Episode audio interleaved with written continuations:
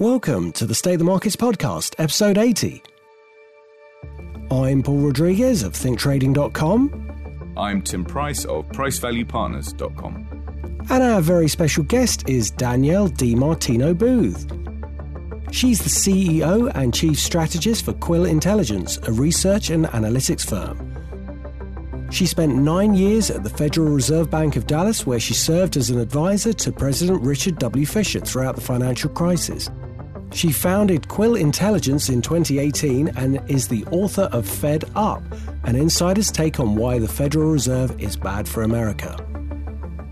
She writes a full time column for Bloomberg View and is a business speaker and commentator and is frequently featured on CNBC, Bloomberg, Fox News, Fox Business, BNN, Bloomberg, Yahoo Finance, and other major media outlets. So, Danielle, welcome to the show. Great to be here today. Well, it's fantastic to have you on. Um, I'd like to start sort of at the beginning when you first got involved or interested in financial markets. Can you tell us a bit about that?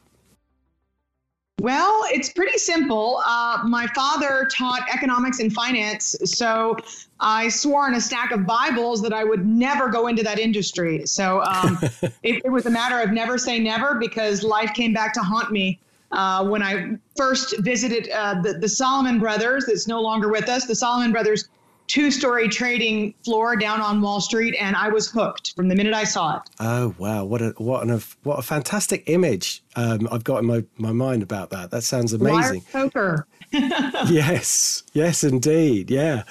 And so, um, you have an instinct with which company to go for. Can you tell us about your journey after you graduated, you had some choices. You made some interesting ones.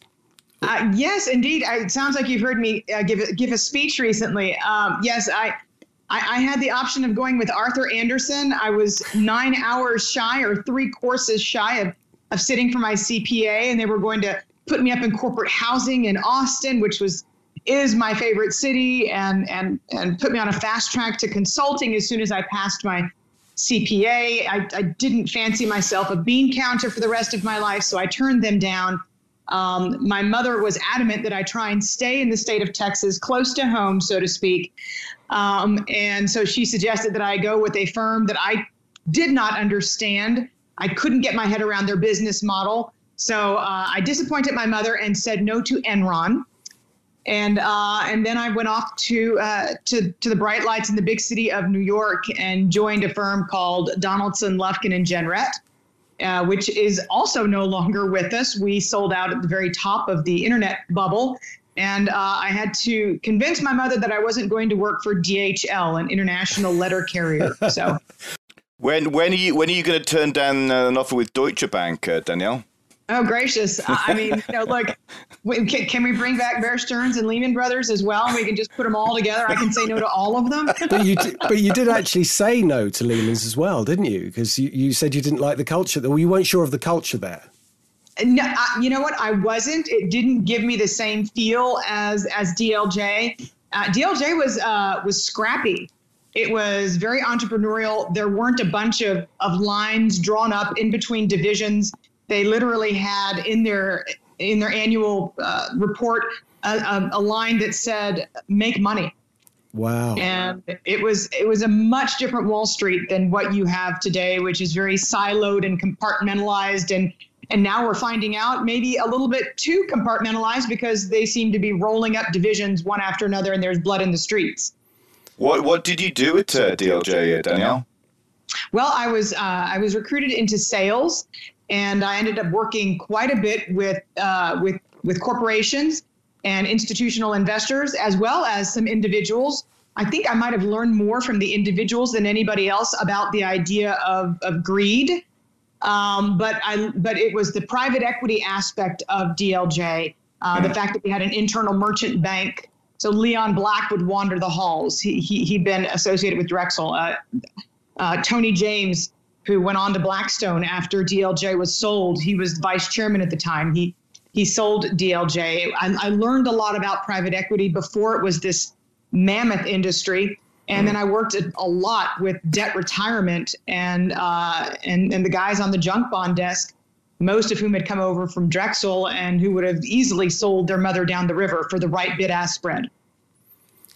So you you've got a fantastic anecdote about price and Tim Price, my co-host here, loves a good quote and he loves a good anecdote. And we love to tell the one that we've both heard from you, but we think it's only fair that you tell it yourself.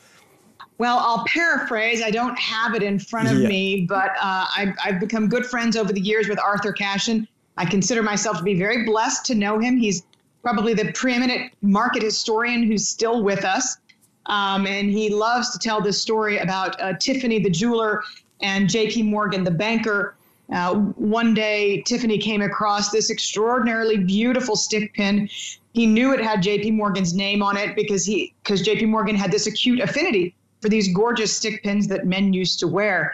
Uh, and so he sent a man around to Morgan's office with the pin wrapped in a beautiful robin's egg blue gift wrap and uh, with uh, and said this this I know will will appeal to you. The price, however, is is five thousand dollars. If you choose to accept, send a man send your man back around tomorrow with the check for five thousand. If not, uh, send send the box back. Uh, so one day goes by. Morgan's man shows up at Tiffany's offices the next day uh, with a box wrapped differently and a check for four thousand dollars. Uh, Tiffany sat long and hard thinking, because $4,000 in that day was indeed a great sum of money, but he was quite certain that the pin was worth $5,000. So he sent the man walking uh, and said, Please let Mr. Morgan know my price was firm. And so then Tiffany goes on to unwrap the box, and inside of that box, he finds not the stick pin, but rather a check from Morgan with a single sentence, which was just checking the price. Brilliant. So uh, I love that story, just checking the price, because that is the way that price discovery uh, was always meant to operate in naturally functioning markets that are not impeded by, oh, I don't know, the Federal Reserve. So, what's going wrong at the moment, in your view?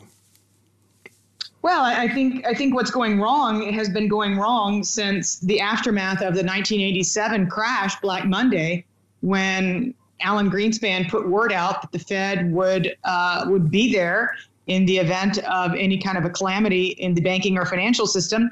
And it's fine to put out a word of assurance. It's different to send word to bond trading desks on Wall Street via the New York Federal Reserve uh, about intentions of of, of the Fed to inject liquidity into the system prior to those injections. In other words, in, in, in market vernacular, allowing Wall Street to front run the Fed. And I think that that is kind of where moral hazard was born in the modern era. And uh, investors have come to know that regardless of how much risk they take on, they no longer have to factor in the return side of the equation because they know if something goes really wrong, like the tequila crisis in 1994 or the municipal um, blow up in Orange County or long term capital management, a bunch of academics trying to blow up the financial system, uh, they know that the Fed is going to have their back. And Jay Powell said as much when he was a rookie on the Federal Reserve Board in, uh, in the fall of 2012. So to, to cut to the chase, is the problem with the the the mission statement of the Fed or the staff of the Fed, or is the problem the Fed itself? Well, well, I think it goes down to uh, to the the focus, which wasn't always the case, but to the focus on having mostly PhD academics um, setting monetary policy by way of models that oftentimes have absolutely nothing to do with uh, how the economy or the markets operate. Um, and they have really come. I use in, in, in my book Fed Up, I call them the MIT Mafia, and they've really come to have an outsized influence on how policy is made. And I don't think that that's exclusive to the Federal Reserve. I think you could certainly find similar dynamics in the European Central Bank, Bank of England, Bank of Japan. Uh, but they've they've come to have outside influence on how policy is made. But that leaves that that leaves Fed officials and Fed leaders unaware of the critical role that financials financial markets play when they come together with economic data. Um, so I, I, think the disregard, Powell even acknowledged it uh, in his first Jackson Hole speech, that the past two recessions in the United States have not been brought on uh, by any type of inflationary pressures, but rather financial instability. Could one argue that this perhaps goes back even further to when the US came off the gold standard in, in the 70s? Well, you know, I think that there is something to be said for looking back even further. Though I have to say, my hero is Paul Volcker, um, and I, I considered him to be a highly disciplined uh, monetary policymaker. But there is something to be said, I think, for the lack of discipline in monetary policymaking that has come alongside of, uh, of, of, coming off of the gold standard and, and relying increasingly on uh, on the laurel of reserve currency status and what it can give you uh, in, in the way of, of, of fiscal profligacy you're an advocate of gold, but how large would you expect to have uh, a percentage of gold in your portfolio? Well, I think you should always have gold in the background, so to speak. Um, so you should always have that be a, a, you know a good five ten percent, let's call it, as a permanent hedge uh, because you never know if an asteroid's going to hit planet Earth. One might hit with, which has got a load of gold in it, which is, I don't know if you've heard about that. No, no, I've, I've seen this. I've seen this mainly with my Twitter followers in the middle of the night. Um, but, uh, but you always want to have uh, uh, that, that, that backbone of hedge built into your portfolio. Uh, because if you look at correlations and how they behave in between asset classes, when the peanut butter hits the fan, so to speak, there are very few places you can hide. And uh, that's why I personally do own gold, as well as what I'm writing about for my weekly quill, uh, municipal bonds, which may seem counterintuitive in that I am a, a, a huge critic of the worst run pensions in America. Uh, but but again, gold, municipal bonds, very few places to hide. Uh, when the peanut butter hits the fan and correlations line up and you end up losing money across the board, which you know puts the efficient frontier, you know, sends it the way of the dodo bird, so to speak. In in relation to gold, should should we should we and that we is a kind of global we be concerned about the precedent set by Executive Order 6102 in 1933 if it was 33 when um, the ownership of gold was made illegal in the US? These are very heady questions. They tend to come about in times of, of global depression. They, they tend to come about in times of not currency wars, but hot wars. And, and one does want to be very careful about speculating. Uh, but I would say that, that very respected individuals, Ken Rogoff being one of them, you know, he, uh, he is one of the most uh, highly regarded, highly esteemed thinkers in monetary policy worldwide. And you know, he's written about the death of cash and uh, and imposing haircuts on individuals who saw fit to hold hard cash, as we saw to be the case in Tokyo uh, after negative interest rates were imposed. The number one selling good on the market was home safes. And so Rogoff's uh, Rogoff's solution to this in the United States, if it was to be translated over, a negative interest rate policy that would theoretically force consumers to spend. So if, if you chose not to and you wanted to keep your your pennies in the bank, then you would get a haircut for doing so. You would be penalized for doing so. And I would draw a parallel to the confiscation of gold uh, if you're talking about taking away part of my hard earned dollar because mm-hmm. I want to keep it safe. Do you have any uh, any view on cryptocurrencies? Well, I think cryptocurrencies are uh, in that they have been taken up post facto by China, by Russia, by Venezuela.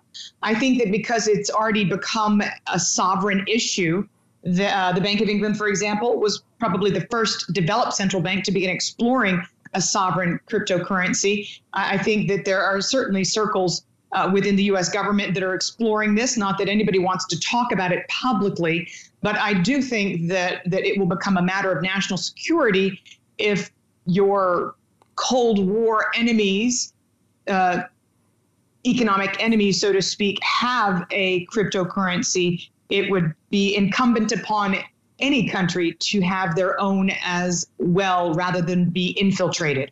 So those yeah. are kind of my views on where I stand on on cryptocurrencies. I think that a lot of um, a lot of speculation has been has been done with other cryptocurrencies, but when you hear and see headlines related to child pornography rings and that they're they're being obfuscated using cryptocurrencies, you see the security is not where it needs to be. I, I think that we're better off uh, going the sovereign route as long as there's no confiscation of cash and it doesn't become some means by which you you monitor the, the, the purchases of, of your populace, which is why I think it has started in places like China and Russia, because I think that that is one of their express purposes. Do you think that the um, economy or the, the stock market can continue on its current upward path for the for the foreseeable future, or do you see that there's headwinds coming that uh, that people should be worried about? So, uh, so full disclaimer: I'm on Bubble Vision from time to time, and doing these quick three minute hits. And it's it's interesting to hear the Schadenfreude coming from the the, the, the bullish cabal on Bubble Vision, and they're so excited that recession probabilities have vanished into thin air. Have and they? they they're making the assumption that the reason this has happened is because of some type of organic, fundamental, underlying growth in the US economy and in other economies such as Europe, where we're seeing a lot of green shoots. Uh, I would defer to Powell's printing press and suggest to you that tacking $250 billion onto the balance sheet of the Fed in the country that has the highest efficacy, we get the biggest bang for our debt buck, if you will. Uh, this is some fascinating research that came out of Hoisington Asset Management recently. Uh, and it shows that in the post crisis era, the United States has only lost about 6% of its efficacy in terms of deploying a dollar of debt to try and extract GDP growth. That compares to something in the 20 some odd percentage range for China, where it's much more like water falling through a colander and they have much less efficacy in terms of every debt that they a dollar of debt that they create but again there is little there has never been in my view uh, a solid way to fight the fed if they're throwing so much liquidity at markets that is also by the way making sure that the share buyback machine stays up and running so right now we have a double source of liquidity propping up risky asset prices. And I would say that while this certainly cannot go on forever, because I think that year end funding pressures are going to compel the Federal Reserve to increase further its balance sheet expansion, that we should uh, we should be very careful about trying to fight the Fed when it has got the bazooka going full throttle or I should say, the fire hose going full throttle. One of the um, the guys we had, uh, guests we had on the podcast a, uh, a while back was a gentleman by the name of Stephen Wilkinson, who's a investor and business business analyst uh, in Ireland and Germany. And he, he sent me an email earlier, and I just want to read a bit out. Uh, I'm sure he won't mind. I'm currently unsure of whether I've maneuvered myself into an echo chamber of a clique of like minded value investors who can see clearly that we're in extra time, or whether the current narrative, uh, dangerously close to the end of the everything bubble and man the lifeboats, is now the popular view and therefore discounted.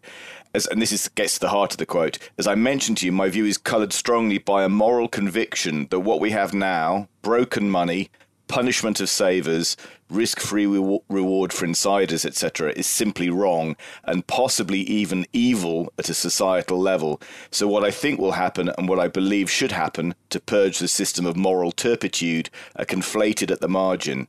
This technocratic disregard of the concerns and values of the saving classes, personified in the ghastly Ms. Lagarde's most recent comments, disgust me personally. Now, I find it very difficult to not to agree with, with Stephen's point about, if you like, well, let's call it moral hazard for want of a better better way of putting it. And the fact that you know Christine Lagarde, I don't know if you're familiar with the comments she made, but they, they were truly disgusting. The idea that we should all be grateful, people in Europe should be grateful. Um, you know, okay, so interest rates might be negative, but at least we have jobs. And I'm just thinking, oh my God, is, is, is she for real? Yes, um, you know, I, I I saw those comments and um, and the the blatant disregard uh, worldwide I will tell you, for the working man and working woman and the uh, the inability to set aside money for retirement without being penalized is I I would agree with the word criminal. I, mm-hmm. I really, really would. You know, I, I'm again this week I'm writing about municipal bonds and and public pensions and forcing pensions to go into alternative investments, private equity, to increase, you know, to uh, their, their equity holdings, their high yield holdings, to go into passive investments that they won't be able to get out of. They're playing with somebody's mother's and somebody's grandfather's well-being. And I don't think uh, it's it's absolutely reprehensible, and it it it gets under my skin. I wrote a whole book about it. Yeah. Uh, that that there is something that is so fundamentally um, un-American is what I wrote. I was writing about the, the, the Federal Reserve specifically. But if you consider uh, the value of liberty, uh, it truly rips away at at liberty and the ability to be self-determining. And I don't think the word criminal is too strong at all.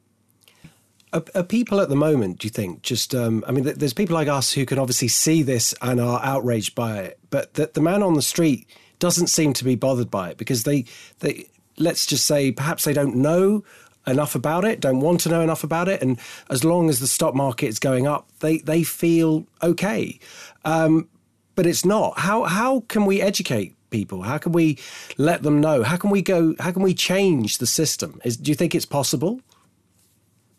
Well, I, I think it, it it would be possible to change the system if there was a floor on interest rates, for example, if financial literacy was better embraced, if people understood that uh, that the stock market doesn't go up forever.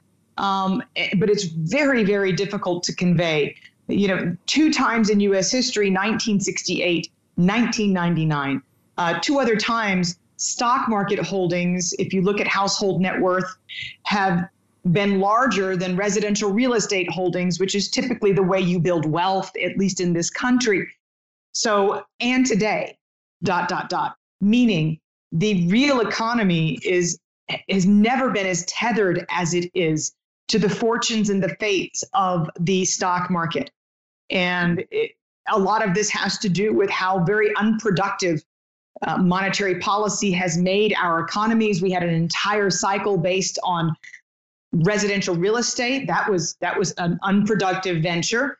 We had a second one that we're in right now based on the financialization of the economy. That is inherently unproductive, and we're not getting anything to show for it uh, over a long term basis. And yet, the average person on the street will tell you especially if they've got a 401k, that you need to be quiet, that you need to, that you're you're you're simply bitter because you've missed out on this magnificent rally, and you you need to stop trying to talk down um, the stock market. Of course, that's not what you're doing. You're trying to say you need to understand what the underlying motivator has been and how very false it is in nature. And these are very difficult lessons to convey. I don't know what the sorry to interrupt. I don't know what the the uh, status is of the U.S. educational system, but I can tell you that here in the UK there is no provision that I'm aware of for financial literacy in our schools. Um, and what one thing I've supported is a, we, we've gone a bit petition crazy in the UK ever since the Brexit referendum. So every everyone's firing off petitions to Parliament, left, right, and centre about everything. Uh, but one that I've supported recently is an idea is is the idea to have some form of financial literacy be part of our national curriculum. Is there anything like that in the US?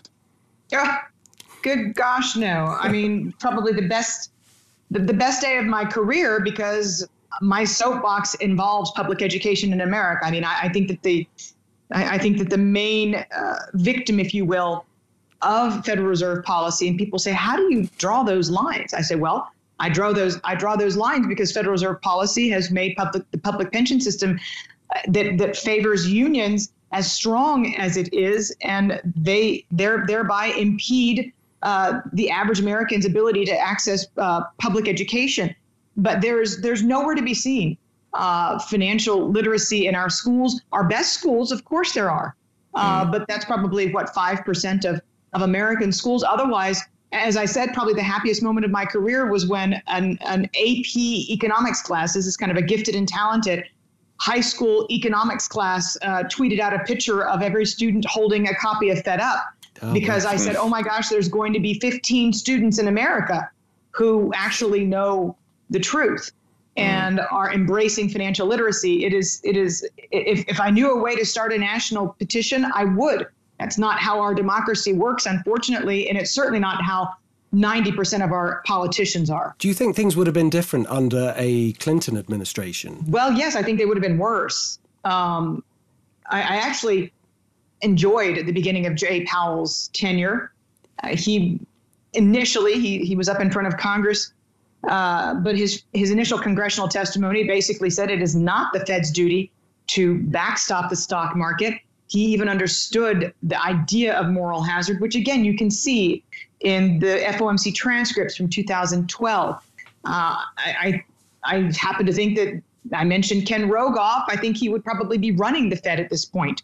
Uh, if, if it was Hillary Clinton, I think that she had him earmarked to be uh, at least among those leaders in the Fed. And I think that we would have had even more dovish policies. I don't think there would have even been an attempt at normalizing interest rates. I'm, I'm not trying to make a political statement at all, but prior to President Trump being elected, nobody at the Fed would talk about quantitative tightening or the very idea of shrinking the Fed's balance sheet.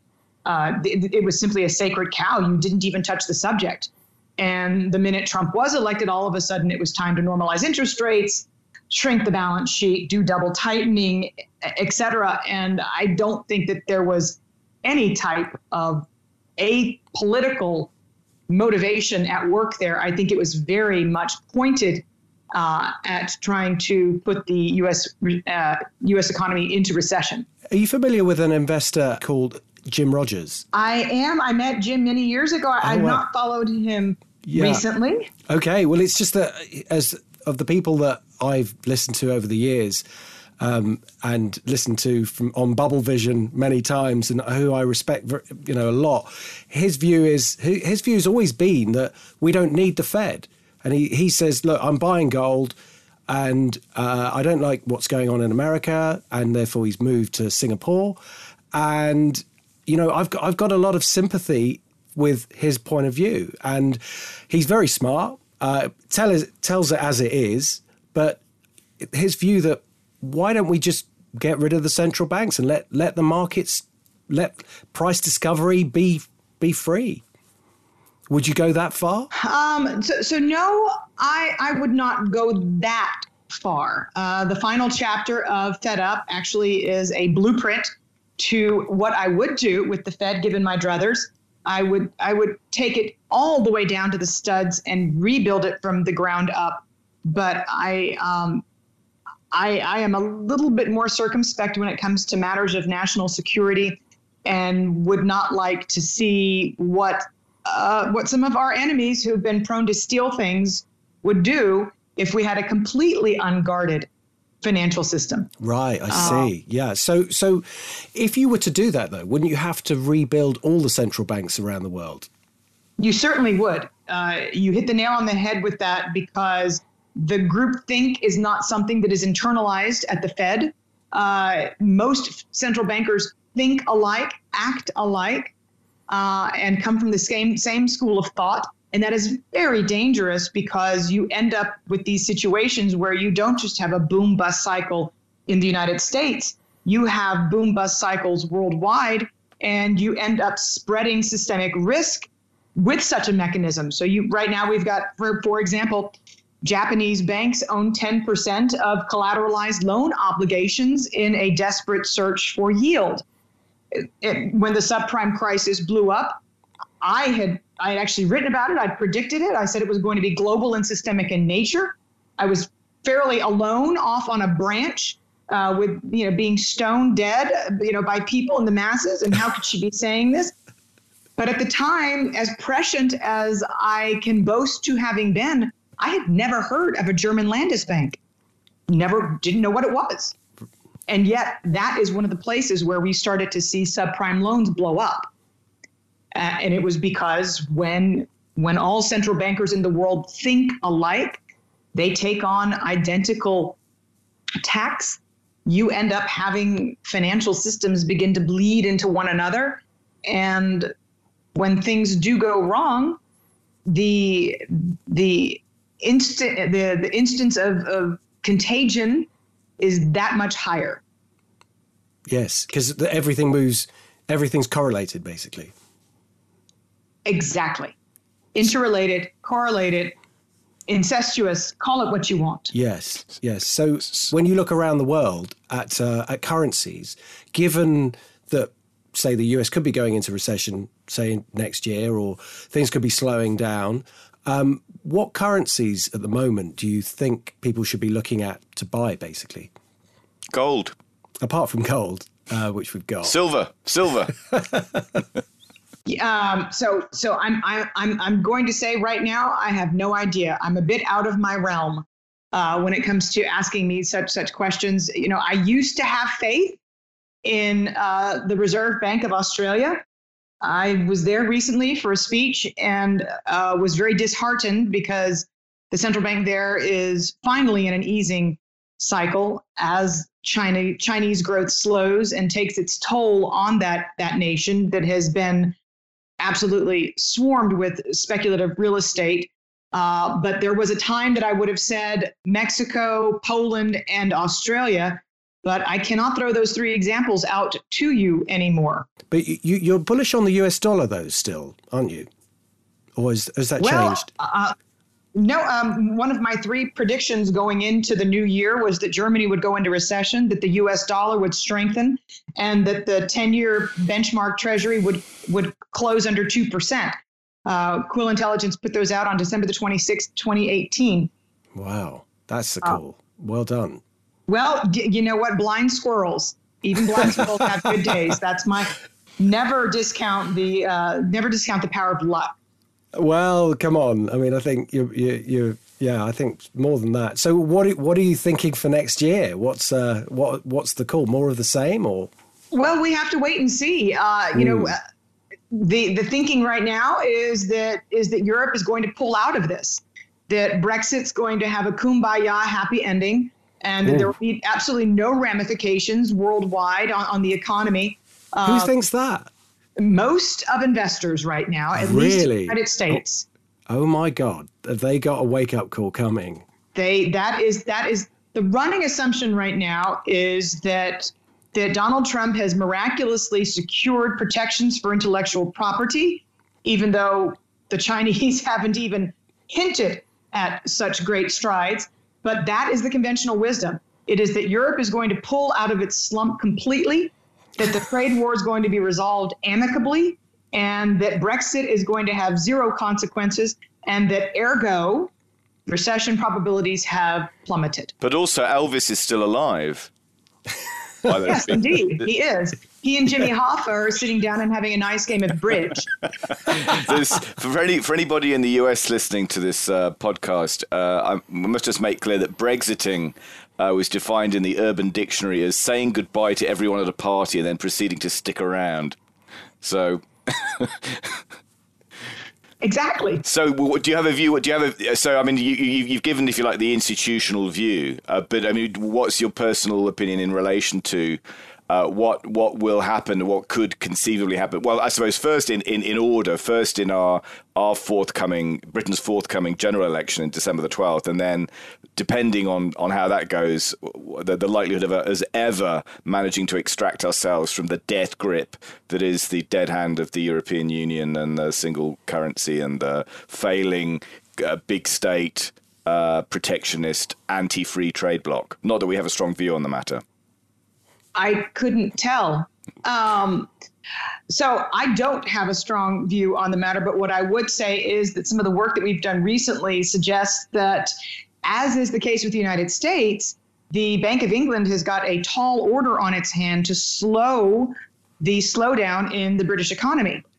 And I would say the same goes for Europe because you cannot re urbanize all of China and you're not going to make the industrial uh, the, the internal combustion engine have a massive comeback.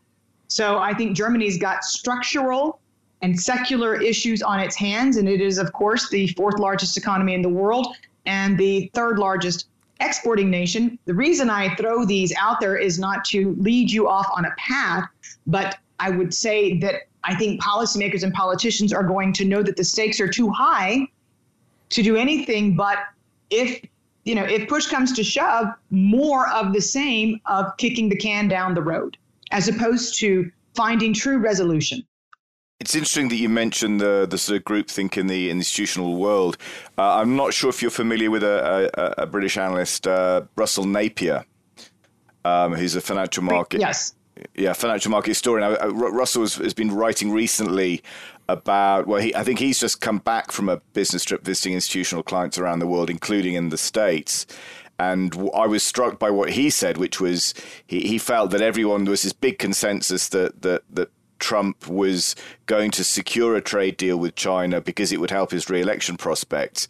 And Russell's Russell's contention was exactly the opposite of that. That if you look at what's happening on the ground vis-a-vis the US and China, uh, trade trade has been weaponized, technology transfer has been weaponized, currency has been weaponized, and the military there is now a heightened military tension between the two powers, superpowers, if you if you like, and Russell's contention would be that actually Trump doesn't really care less about you know securing a, a, decent trade deal with China. He's probably he could conceivably be more be more interested in actually having a hot war with China instead to boost his election pro- re-election prospects.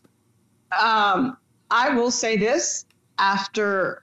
I, mean, I appreciate we're getting kind of off the financial track here, so we're moving into the realm of geopolitics. But you're actually not off the financial track because well, I suppose it is related. It's all related now. Well, it is related when you consider the fact that we use our reserve currency status as a weapon, and that that is the way that, that we ensure that we have uh, that we have the, the dominant position on the world stage. And uh, it, it's certainly something I think that, that, that the Chinese can't stand. I think part of their long term plan is to quietly colonize a good chunk of the world because they're not able to to have their own currency um, take out the dollar. So they're they're going about they're going about growing the influence of the Chinese economy uh, by way of, of, of, effectively colonizing other countries with asset purchases of key resources. Um, it, it wouldn't, let, let, let, me put it this way when it comes to this particular administration, and I don't think I'm uh, making a political statement at all. Nothing would surprise me. With regard to your, your book, Fed Up, when you when you wrote it, when you, you you obviously felt so strongly that you had to write it, it would have been very easy just to have left the Fed after nine years and said, oh, "I don't agree with what's going on there." But you actually sat down and wrote this book, and it was it a cathartic experience? Oh gosh, yes, it really, really was. Um, sometime around 2010 or so, um, the uh, there was an internal discussion group, white papers written, and there, there was there, there was a consensus inside the Fed that they were using the wrong inflation measure, uh, the one that they can't ever seem to get to 2%. But the problem was it was determined that that was by design. Mm. Um, it did not take asset price inflation into account, which of course is what sideswiped policymakers.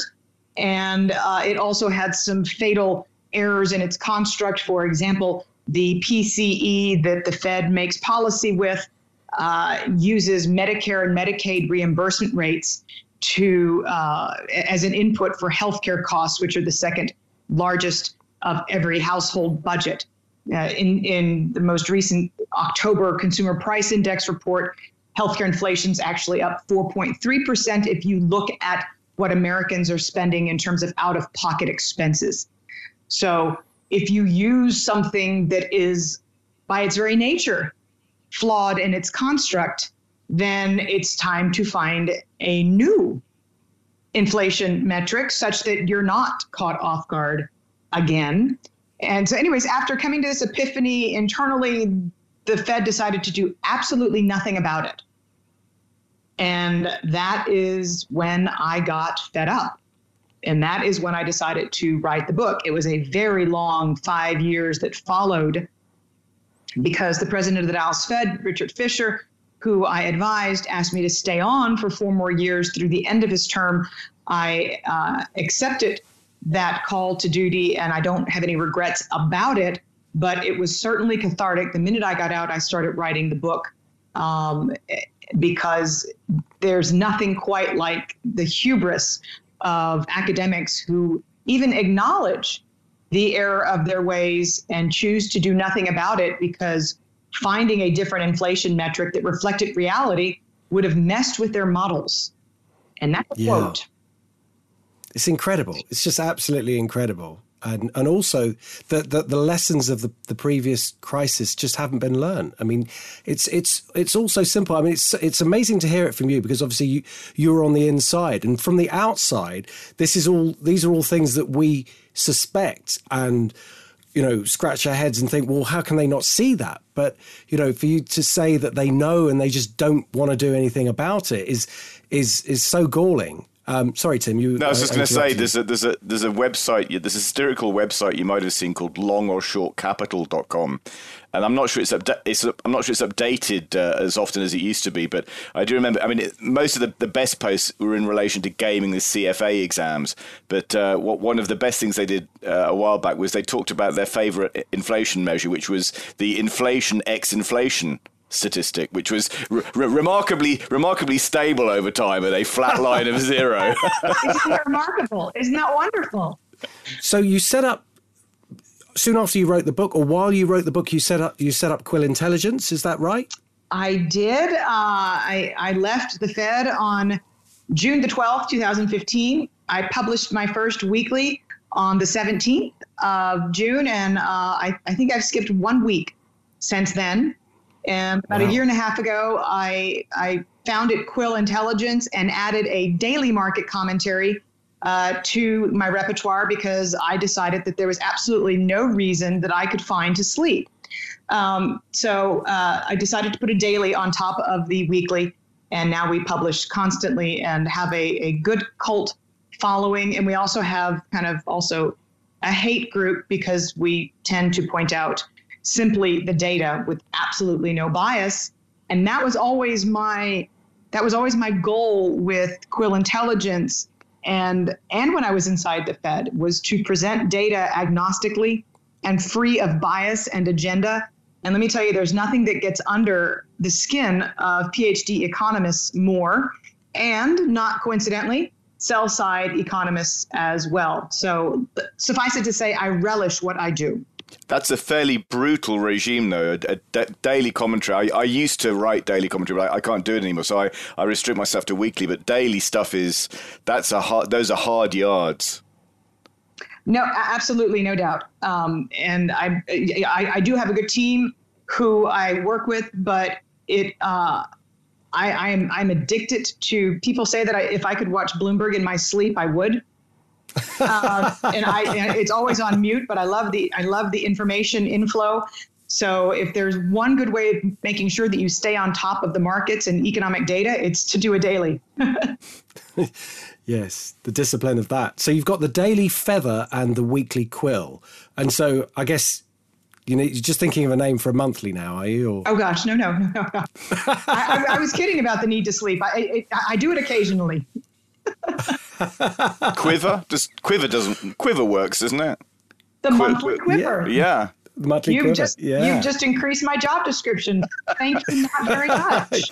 You've got something. You've got hashtag research revolution. Tell me what, what that's about. So it's, it's it's what I just mentioned. It's the it's the very idea of of the clean presentation of data. Of, right. of being able to look in the weeds, get beyond the headlines, you know, there's a treasure trove of information to be found. For example, every month in the University of Michigan confidence data, it breaks out confidence uh, by by income cohort, for example. And we have seen, just to throw one thing out there, we have seen throughout the past few years and the Trump revolution, the that confidence among those making fifty thousand and less, the the bottom third of income earners, if you will, that has been leading the charge. And it's a fascinating reflection of tearing down the regulatory apparatus and and being able to to increase uh, employment among those with the, the least amount of education, which is a fantastic thing. You have to have everybody participate in your economy. If you don't, you have terrible sclerosis. Um, but it's been interesting to see that. We also, for example, follow continuing jobless claims as opposed to the unemployment rate, which is about the most backward looking indicator you could ever cite. Uh, continuing jobless claims have been increasing for the past few weeks for the first time since December 2009. That is hard data that is not revised, it's not seasonally adjusted. It simply is good, hard, clean data. And we're able to make determinations about where we are in the cycle and therefore how much liquidity we need to offset the slowing. So that is the type of, of analysis that we perform day in and day out. Does does your opportunity set um, in terms of potential investments reach beyond the sort of the traditional assets of, of equity, listed equity, debt? You've, you've mentioned municipal bonds. Uh, would it include alternatives, things like you know strategies like hedge funds or anything like that? Well, so I do think that there is something to be said for for finding a good manager um, in in long volatility because I think that you need to. It's I think long volatility will be akin to gold uh, when the time comes. So I think being mm. positioned to take advantage of the the return of volatility is going to be important. And there are a few good managers out there. Um, I'll give a shameless plug to a friend of mine, uh, uh, Christopher Cole, who runs Artemis Capital. They've done more study on that particular area than um, than, than I've seen anywhere. It's brilliant.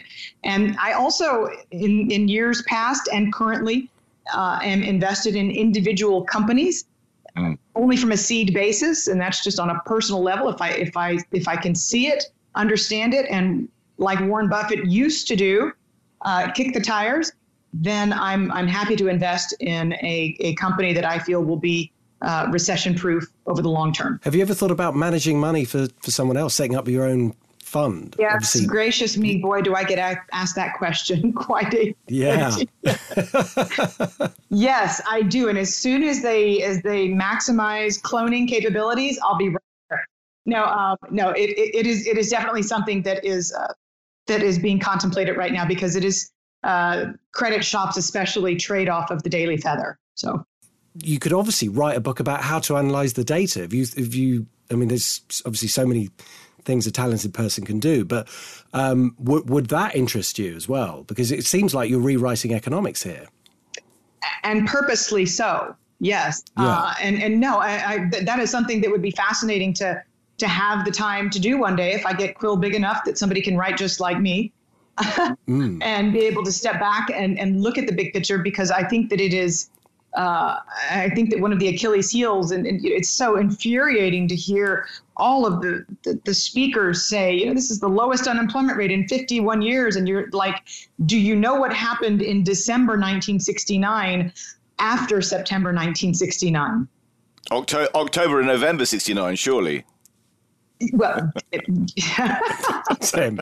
but you had a boomerang effect, so you should be wary of, of of being excited that you have these massive historic lows because they tend to not be long lived, which means that you need to look at secondary indicators in order to understand where that rate might be headed and when. So it would be fascinating to to write a book about uh, what we call at Quill uh, cycle chasing because that's we are, that's what yeah. we are. We, we're like a storm chaser chasing a tornado in the Midwest uh, of the United States, we're cycle chasers. Does the data that you look at does it, you, you find pure unadulterated data, um, but does does that change, or can you always rely on it? Oh no no no no! Sometimes sometimes data become irrelevant in terms of what you're looking at. Uh, I mean, we we've had layoffs increasing in the United States, for example, uh, for a very long time. But because there has been uh, a lot of stagnation in this in the skill set of the American workforce, uh, layoffs don't necessarily matter as much uh, if you're a skilled worker and you're going to get absorbed immediately because there's this skills gap. Uh, what we have started following much more quickly out of the same outfit, Challenger, Gray, and Christmas, is CEO turnover. And in the month of, uh, of September, we saw record numbers of CEOs change positions. Some of that might have had to do with misbehaving in the C suite. Uh, some of it surely has to do with the, the level of insider selling that we've seen, but a good portion of it is, is also presumably boards of directors getting in new blood that will be agnostic to the workforce and be able to cut costs at economic inflection points. So that is something that is fairly new on our radar is is the level of CEO turnover because again it is the highest that it's been in the current cycle. Tim, what, what do you think? Should we uh, go to media picks? I'm not sure. I'm not sure we warned you about this, Danielle. So uh, probably not, since I'm like media who. yeah. Um, basically, what we do is um, we we like to offer up a book or film or something like that that we you absolutely love or you absolutely hate. So. Uh, my aha moment when I was reading a book came from the Lords of Finance. Uh, I became extremely nervous because I ran out of fingers and toes to count the parallels. And that was kind of one of the things that led me to understand the long term implications of what monetary policy was doing, not just to our economies, but to our societies. Um, and that eventually led to war. So I think the Lords of Finance is, is something that everybody who would ever listen to this podcast would read.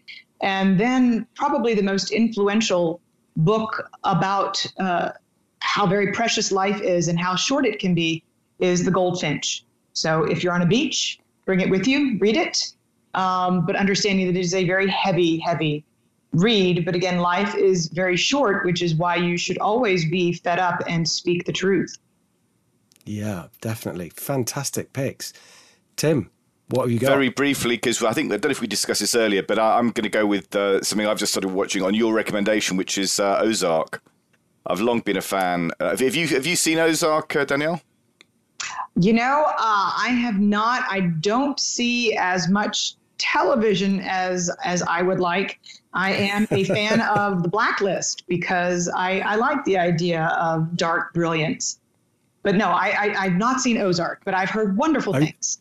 Oh, it's fantastic. because I, I, I, happen to love Jason Bateman, and uh, so it's, it's got a, a, nice little cast. But it's uh, I noticed it's, it's, for anyone that hasn't hasn't yet come across it. It's basically a a financial advisor who, uh, well, it, it starts in rather black terms and doesn't exactly improve from there. So there's, there's, let's let's say there's a drug cartel, and you know, in the timeless words of of, of aliens, uh, a few deaths were involved. Um, and uh, so this this guy, the premise is he t- takes his family down to to the Ozarks to with with a, the mission to launder half a billion dollars to to, uh, to to buy his survival from a Mexican drug gang. It's a light romantic comedy, yeah. basically. it sounds like it, and I've actually I'm, I'm actually quite the student of the drug cartel, being that I live in Texas and grew up in San Antonio, which was two and a half hours north of the border. So uh, now I'm fascinated and I'm going to have to watch it. So eight, eight, yeah, eight, po- 8.3 on IMDb, so can't, can't yeah, be bad. It's, it's, Thank you for robbing me of one more hour of sleep. well, I, I, might have to do the same actually. Um, with I don't know if you've seen Fahrenheit 11.9, which is. Uh, um, I was kind of hoping that you might have seen it, um, Danielle, but I think because you're so busy, obviously you don't hardly watch any. But it's uh, work it's work the, um, smarter, not harder, Danielle. gosh, yes, I do need a personal assistant since you mentioned it. Absolutely. Well, it's a, it's a Michael Moore documentary, and it's about how Trump came to power, and it's it's also just just about crony capitalism. I, I, I can words just like fail me about this. Um, I just couldn't believe what I was seeing, and I think everybody should watch it. It's just incredible. So um, Fahrenheit 11.9. So of course he made Fahrenheit 9.11, but Fahrenheit 11.9 is about crony capitalism and the, political uh, arena uh, in the US, and it is just like you couldn't make it up. Basically, I was just jaw on the floor watching it. So I don't want to say any more. I think people just have to watch it for themselves. But it's a uh, um, it change has to come. I mean, it's just there has to be change, and uh, I think I don't know whether a documentary is enough to make to make people change what they do, but you know, it certainly makes them think. And I think it's books like Fed Up and documentaries like Fahrenheit 11.9 that that uh, that are moving in the right direction. I hope so, and I hope that I, I hope that there is a greater awareness uh, rather than anger continuing to build up in the background because that doesn't typically get us anywhere. Yes, absolutely. We, I mean, solutions is what people want, really, isn't it? I mean, um, and also to protect their wealth, and and that's ultimately, you know, what we're thinking here, what we're looking forward into the future. It's not just to say things are bad. It's like, well, look, you've got to try and protect yourself. You've got to take make decisions for yourself and think for yourself. You've obviously you obviously learned that at a very early age. Uh, Danielle, you make your own decisions, and you're clearly not put off by what other people say, and that's that's something that that Tim and I, um, you know, share in, in our own views. You know, it doesn't matter what other people are thinking; it's what we think is right. And it's so easy to to be kind of almost brainwashed by the education system that you've got to think that there's always somebody else higher up who knows more than you. Um, you know, people like Jim Rogers who just say, "Look, do your own research. Look." Look it up, find out is this right or is it wrong, and and uh, to get people to think like that rather than just accepting things um, is is a very important process. That's what we should be teaching our kids. I, I couldn't agree more, and I'm definitely teaching my own those very lessons. Yes, indeed. Well, that's absolutely fantastic. Danielle, thank you so much for coming on the show. Absolutely. Thank you for being so generous with your time. If our listeners want to get in contact with you, what is your web address and your Twitter handle? Uh, so my Twitter handle is at DiMartino Booth. It's quite a mouthful, but you'll find me. I'm out there. And have a look at, uh, at quillintelligence.com. I'll be providing uh, you with a sample of a daily feather to, to put up alongside this so that they can get a feel for, uh, for, for what, what the type of research is that we do rather than me just describing it. Brilliant. That would be absolutely fantastic. Danielle, it's been a real pleasure. Thank you so much for coming on the show. And we hope to have you back if, if we can one day. Yes, indeed. I would enjoy that very much. Thank you. Thanks again. Mm-hmm. Bye-bye. Bye. Bye. So, once again, Tim, thank you so much. Thank you. And thanks to everyone for listening. And we'll catch you next time. Bye bye. Bye. This podcast is for entertainment purposes only. Please do your own research or contact a professional advisor.